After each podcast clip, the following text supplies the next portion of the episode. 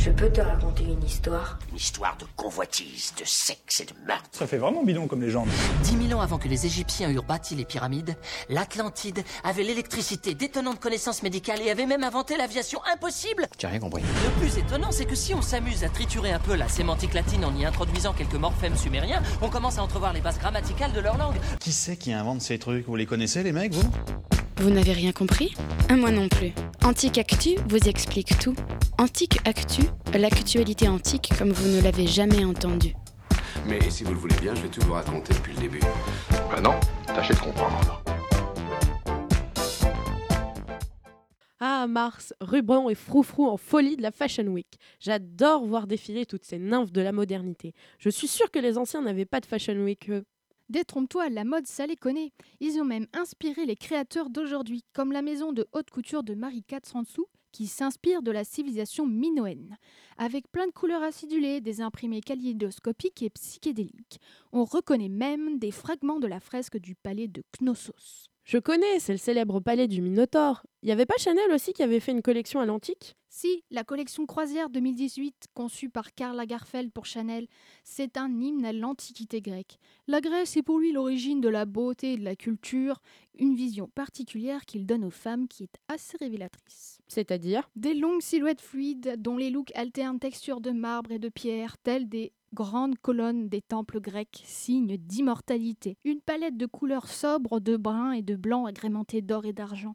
C'est la pureté de la femme. Les éclats du soleil méditerranéen, une vision fantasmée de l'antiquité et de la femme. Mais j'ai quand même vu un look qui ressemblait à une cuirasse grecque, moi. hein. Faut bien un poil de virilité pour être dans l'air du temps. Une femme féminine forte, mais pas trop. T'as remarqué aussi?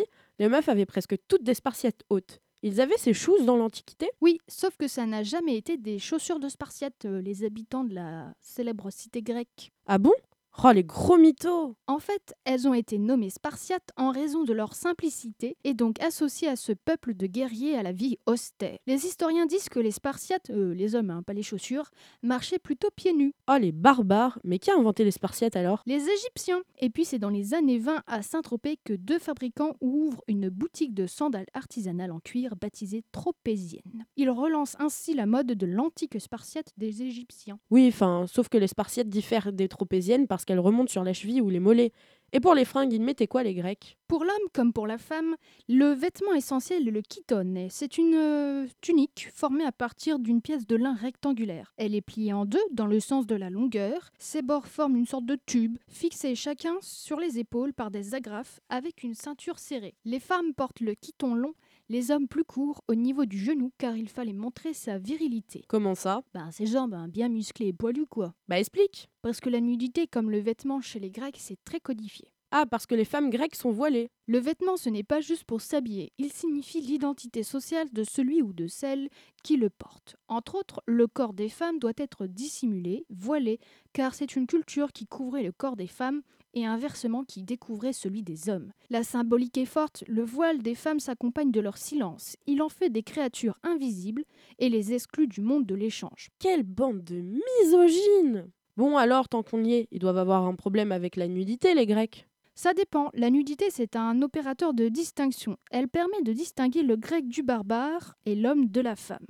Être nu chez les Grecs, c'est un privilège réglementé par la loi, car en s'exposant nu, ils bronzaient. Quoi? Oui, parce que les hommes libres bronzés se différencient plus facilement des femmes, dont le canon de beauté était la blancheur. Donc, en gros, être blanc de peau pour un grec, c'est être une femme. Bon, chacun son délire, tu me diras.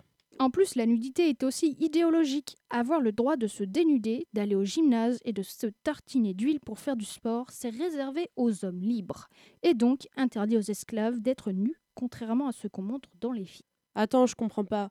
Pourtant, quand on va dans les musées, il y a plein de meufs dénudées, non? C'est bien des statues grecques. C'est pas parce qu'on voit plein de statues grecques de femmes avec des vêtements en style mouillé que c'est comme ça dans la réalité. Les historiens et archéologues expliquent cela par deux tendances principales chez les artistes grecs l'idéalisation et l'érotisation. C'est une représentation construite par et pour les hommes qui est d'autant plus paradoxale dans une société du couvert. Ah, ils voulaient juste mater les coquins. Je vous laisse méditer ces belles paroles. Le mois prochain, retrouvez-nous pour un nouvel épisode sur Antiquactu.